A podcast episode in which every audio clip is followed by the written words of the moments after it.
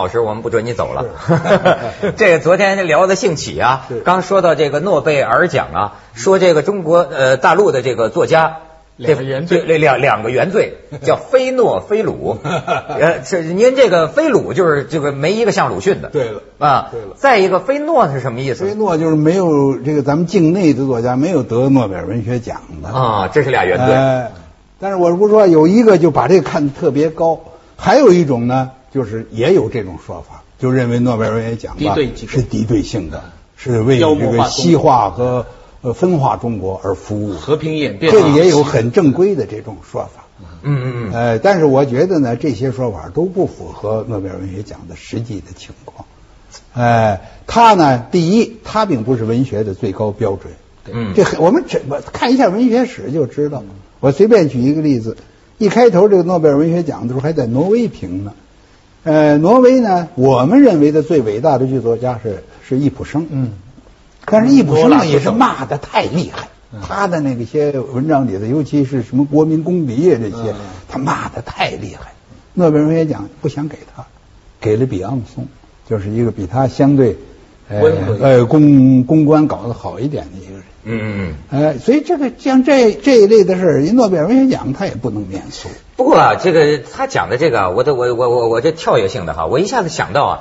就是中国的这个小说啊，对，跟时代之间的这个关系，就是说，包括跟政治之间的关系，现在好像没这事儿了。过去你们经历年代，因为一个小说是成了全社会是大讨论的一个什么分水岭，所以我就又又想起像当年这个坚硬的西周，是。您这有回忆吧？是是，对这个东西的批判，当时是怎么回事？哎，这个这个其实就完全没有那种成为全社会的。分水岭的那样一个规模了，对，那应该说还是比较少数的，嗯，呃，总想找一点麻烦的人，嗯，呃，后来这个事情呃出来以后不久就被上边叫停了，啊，哎哎，所以这个事就就过去了。他真的引起全社会注意的是他年轻时候的那个小说《组织组织部新来的年轻人》，哎，这算聊到正题上了。这个组织部现在年轻人呢，在那个时候是认为社会话题，认认为是很。就是很出格的，或者是很挑战性的一个作品。出格在哪？我完全，也就是说，你怎么能？我有很多我最最喜欢我的领导说，你怎么能写党委的组织部门呢？那组织部门这是这个是你写的吗？是就是，你能随便写这个吗？你这不是找事吗？你这不是变变成王世卫了吗？是不是？那当时王世在延安被枪毙掉。对对对，下没枪毙，砍砍头。哦，砍砍后来刑兵现在延安撤退当中，胡宗南进攻。这个也可能是枪毙，我就不知道。这个组织部来年轻人呢，那当时是压力非常的大。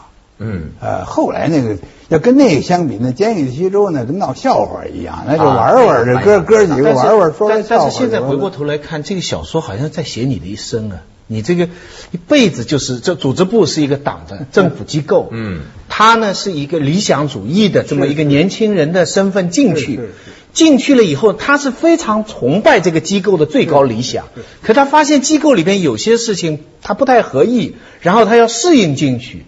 然后里边还有一个当时被描写成一个头脑清醒的官僚主义者，叫刘刘世武。对，他其实脑子很清醒，也很知道这个年轻人想要什么，只是他经验多了，他就学会做人了。甚至有些批评他的人呢，就是说王蒙自己啊，就是从临阵慢慢变到了刘世武。哎，这是不是你？你觉得这个是不是对你自己有一个预言式的这种？像他的一个隐喻哈。哎，这个这我也我倒没那么想。啊，因为那个作品呢，由于也是阴差阳错的一些原因，变得非常重要，是吧？因为他受到了啊毛主席的重视，而且毛主席还保护了一下这个作品。他原话怎么说？哎，他甚至于说，他说这个作品写的反反官僚主义，我就支持，是吧？说是有有人写文章说北京没有官僚主义，北京怎么没有官僚主义？中央还有王明吗？这是借题发挥吧？借题发哎。然后说，哎，说王蒙有文才，哎，年轻又有文才，有希望。这个话我现在提起来，我仍然感谢毛主席。所以，因为他这是第一个人，是吧？第一个以这种身份的人，哎，他肯定，他这是毛主席的话，他不不说什么才华呀、才能啊，就咱们这些酸文人爱说的话，他叫文才，有文才。哎呦，这就是咱刚才说的。可是没过多久，你就在伟大的 反右运动变成右派不是，他对对，这就说到他对毛主席的这个感情。刚才您就说，即便是说想不通，叫这个知遇之恩，你也觉得不过分。呃，说知遇之恩呢，有点太高攀了，嗯，是不是？但是嘛，是在这个之前，没有任何一篇重要的文章或者是一个正式的讲话提到王蒙有文才。那么，第一个发现了王蒙的文才是谁？是毛主席。那这个这个我我这个我我也不敢说知意是吧？因为紧接着我就化成右派了。化成右派了，人家问说这个是呃，化成右派不是毛主席画的，周扬画，是不是？我呃，在他的书里说是他自己把他自己画成右派。对，你检讨的太起劲了，检检讨的太起劲了，检讨疯了啊！自己思想里边那完全疯，没人知道的东西疯狂检讨啊！嗯。啊，这种疯狂检讨，那就那那这个时候年纪大一点的右派呢，他是不是也觉得是自己不对？他呀，他已经不考虑对不对的问题了。我说实在的，我也并不完全考虑对不对的问题，而是你在这种情况下应该怎么样在逆境下活下去。活下去。你这种情况下，你如果还去争论说我没有什么不对呀，呃，您就是两个字找死。这个我还专门就是很很很很注意看了他这一段他这一段啊，我我我觉得你的描写啊，照我这个岁数的人看起来啊，我认为你经历过洗脑，就咱们通常说洗脑，你知道这他还洗得早，不是他当时这种心理啊，我们就很难见识了。就是说有几个人，让你检讨错误，对，他。就真的认为我一定有错，对，我一定有错，但是我这个思想一时还改不过来。你们说的都对，我自己回去想，我这个小资产阶级思想有没有？对，我软弱，我我脆弱。爱看什么书？对，书里人什么东西？我就就是真的每天晚上自己跟自己挖心窝子。对，然后呢，后来见到他太太，他老婆，是他老婆说，我从一开始就不承认，是你你们这都是往我身上泼脏水，是反倒您太太没有没有。化成右派，他没有那个实实在在，他没有受受那么深刻的教育。没错，他就所以他等于说他他自己把自己检讨成了右派，你都承认了。是，哎，这当时人的心理是一种什么过程啊？我我这个我也说不清。我想这个呢，我还没有感觉到多么洗脑，因为你想一想，就洗的好的就是感不到的。对了，从另一方面来说呢，就是我对于这个什么组织生活呀、什么等等这些东西，我已经非常习以为常了。人应该进行批评与自我批评。呃，人应该克服自己身上的那些私心杂念，是吧？个人英雄主义的需要为第一需要，对对对，那个人利益要服从集体利益。我我写过呀，我们那时候在组织生活上啊，朗诵这个刘少奇的《论共产党员修养》，朗诵的大家在闷闷的哭啊，感动的呀，是不是啊？所以这个他这是在在，这是一种意识形态的力量，哎，就是说这种革命的意识形态。它不但是一种意识形态，而且它是一种，对，就是一种感情的一个一个。但是它又不完全是意识形态，就像你刚才说的，你等到反右的时候，他还要考虑怎么活下去。所以说，它是一个信仰系统跟权力系统结合的最紧密的一个时期。对，嗯嗯。你你回过头讲的非常对。那个在欧洲吧，很早就讲政教分离，就要把教皇跟国王要分开。嗯。在中国吧，你想王权最厉害的时候，康熙啊。乾隆啊，没有说要读书读康熙思想、乾隆思想的，还是读孔子的。也就是说，信的东西跟管你的东西始终是有点不一样。只有到了咱五十年代毛泽东时时代最光辉的那个时候，就他做右派前面的那段时候，这两者这个结合的已经分不出有分别。就是你信福信福这两个字啊。相信跟服从啊，你你这讲一个词儿了，就一个词信信就是服，服就是信，就这样，是不是？啊这个所以有时候你说你年龄大一点的，有确实比我年龄大一些，显然呢比我有比起码在当时比我有头脑一些，他就整天用个什么词儿呢？反右以后，认下这壶酒钱吧，认下这壶，认下这壶酒钱吧，而且我们都认为他这是。很很正确的态度，就这壶酒钱呢，你得认下，是不是？然后，呃，还有一个人说的就更过分，哎，说这个我们现在为什么有些人思想还想不通？就是大家已经认定你是夜壶了，但是你老觉得自个儿是茶壶 啊！你茶你你你认不下自己是夜壶，你就永远你那个反党的这个这个这个这个根儿就去不掉。你认定自个儿是夜壶了，没事儿。这按照现在后现代理论，就能指跟所指的关系是任意的。总之你是一个壶，对不对？咱们去广告，锵锵三人行，广告之后见。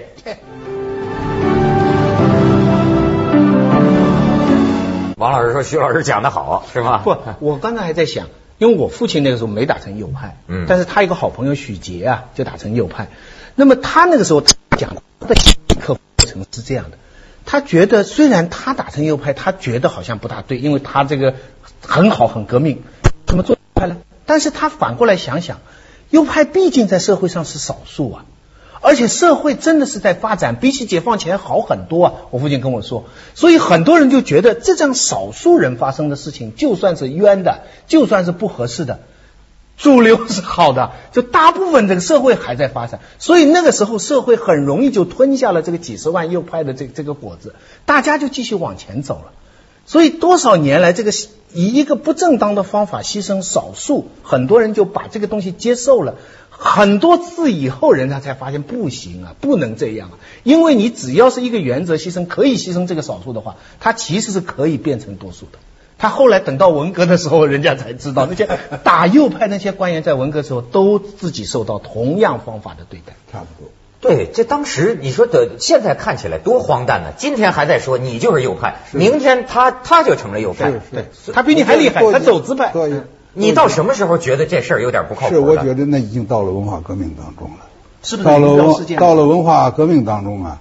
呃，我就觉得这个哟，这个比原来那些反右的那些中流砥柱的人物啊，他们的下场比那些所谓右派还厉害呀！他那幸灾乐祸，是不是？工人、农民，尤其是中国的农民，几千年来是吧？吃不饱，穿不暖。娶不上媳妇，啊，文盲不识字。你知识分子，你起码你是有钱上学，家里回家有温有温饱问题基本解决的，嗯，是不是啊？你现在会写几篇狗屁小说，你就忘记了这个广大的农民、贫下中农、工人啊、无产者他们的命运了吗？是吧？啊，那无产者受的罪比你们少啊！你现在让你也尝尝。这个这个这个又是另一种境遇的一种经验，呃，这对你来说是一个非常好的教育。那说革命，我当时就有一个用一个东西鼓舞自己，说革命呢，等革不到自己身上来，这个革命没不彻底，最后都革到自个儿脑袋上来了，革自个儿了，这个真革命，这是我要真革命。可是你觉得知识分子这种原罪感从什么时候开始？什么时候来的？他这里头有，我觉得他有他这种啊。不仅这里头有他有他非常合理的东西，嗯，合理的东西就是什么呢？对了，十二月党人所谓被侮辱与被损害的，是吧？个个觉得自己捏和溜道。对了，被因为整个的社会有那么大的一批人是被侮辱与被损害的，而你呢，相对来说比他们要好得多。那么现在这些被侮辱与被损害的，想收拾你两下，你怎么着？你冤，你上哪儿冤去？你活该，所以你自己借这机会好好改造去吧。你真的心甘情愿，心甘情愿。在这一点，而且想起来非常神圣，就是说你，你你要从这个被。那为什么卢梭那边的那个天赋人权啊，我个人基本权利这些概念在这里是完全没有的呢？那时候没这个，但是你会不会拧巴呢？嗯，就是因为你毕竟是个人，那个私心杂念一闪念，是那个时候你觉得会不会觉得我怎么没改造不过来呢？是。会有这个，但是这个我也看出来了，因为我呢，除了这些方面以外，我还有也还有经验主义的那一面。经验主义那一面，我就说这个事儿呢，现在正强调批判。那反正是什么过几年，哎，什么过几年的情况就会放松。嗯，呃，过几年该什么样还是什么样，是不是？总会哎，党内斗争有一套规律，没想到反右跟以前三反五反不一样。对，哎，又有这。我我我又想起一个假问题啊，就假如说您这现在已经饱经沧桑了，七十几岁了，呃，什么智慧老人啊，如果是再来一回，在当时那个时候，你觉得你是不是可以有一种明哲保身或者最正确的态度和选择？现在这是不可能的了。为什么不可能的呢？我始终认为啊，就是一九四九年以后的这个连年政治运动啊，它是革命的一个惯性。对，这个革命这玩意儿不仅仅是毛泽东个人的，他是一个，它是一个非常一个加速运动，越来加越加越速，是不是啊？那中国你要是呃，你要是追寻这个追寻这个革命的根源，也许你得从清朝，甚至从明末。嗯嗯嗯，呃，那种社会的腐烂呐、不平等啊、阶级的矛盾、民族的矛盾，嗯，鸦片战争、英法联军、八国联军，是吧？辛亥革命，是西太后，是李鸿章，你从那时候你就找，他然后这加速、加速、加速、加速，然后中国这么轰轰烈烈的一场大革命，他停得下来吗？啊，说现在掌握了政权了，咱们行了，咱们大家好好发展商品经济吧。你谁当时这么提出来，能把他枪毙了？我跟你说，真是。哎，这个您说这个，我就想起来，这还还还有还有一导演就跟我讲说，你看说法国，说好比说法国人他挺平和，他也是，他说他们离革命远呐，他什么一七八九年这大革命，他他过他过去很久了，咱们呢过渡时间长，咱们这个刚刚等于革命结束没多少年，你这个惯性啊，是。确实是有，而且呢，领导人毛主席呢，他生怕大家。说是忘了这个革命的传统，哎，变得只知道这个过日子啊，甚至于是挣钱。那毛主席要要谁要跟他讲挣钱呢？简直他 是他所最厌恶不碰钱，哎，不碰这钱，嗯，是不是？所以这种情况之下呢，他就觉得通过这样一次又一次的斗争啊，可以振奋人的革命精神，能够使人呢不至于变得庸俗化，变得这个这个这个实力化，不至于变成资产阶级。但历但历史是这样发展，这个不碰钱的人现在印在所有的钱上面。但是那这那您觉得这个人呢？人他这个是在庸俗化当中啊，是不是一种常态？是，这就这就是这个人呢，他是充满悖论的。一个人像您说的，在这个常态当中，如果生活的长的话，他会感到自己非常庸俗，是不是？然后又在想，哎，所以你看契诃夫。凡是过着比较正常的小康的生活的人，在契诃夫的笔下都非常庸俗。一个小公务员，哎，一个小公务员不是醋栗，是吧？一个小地主就希望在家里头能种点醋栗树。嗯，呃，最后醋栗树呃这个种上了，然后他一边品尝着醋栗，一边说我的生活多么幸福啊！这个在契诃夫看来，这个人是已经没有希望。那要照您看来，今天这个时代呢？是。那你说我们时代，它也这些呢？我我觉得今天这个时代呢，需要这种不完全相同的这种精神取向。比如说，有的人呢，更多的强调这种亲和，强调为这个读者、为老百姓啊提供更多的精神的享受。嗯，这个完全是可以的。有的人呢，更多的呢，呃，愿意用一种更深沉、更严肃的，甚至于带有挑战意味的思考。来发表自己对人生、对社会的各种看法，看了以后让你感到不安，让你晚上有时候来回翻身睡不好觉，这样的人呢，我也很佩服啊。但是呢，你想在今天再制造一种啊，那种就是呃那那种革命前夜的，就是要要要大杀大砍，要流血牺牲，你觉得有可能吗？我觉得不可能。但我总觉得中国好容易搞运动啊。一来就就是这个运动气氛，什么事他都给你搞成像运动一样。你你最近的例子，你这是另外另外的问题啊。咱们去一下广告，锵锵三人行，广告之后见。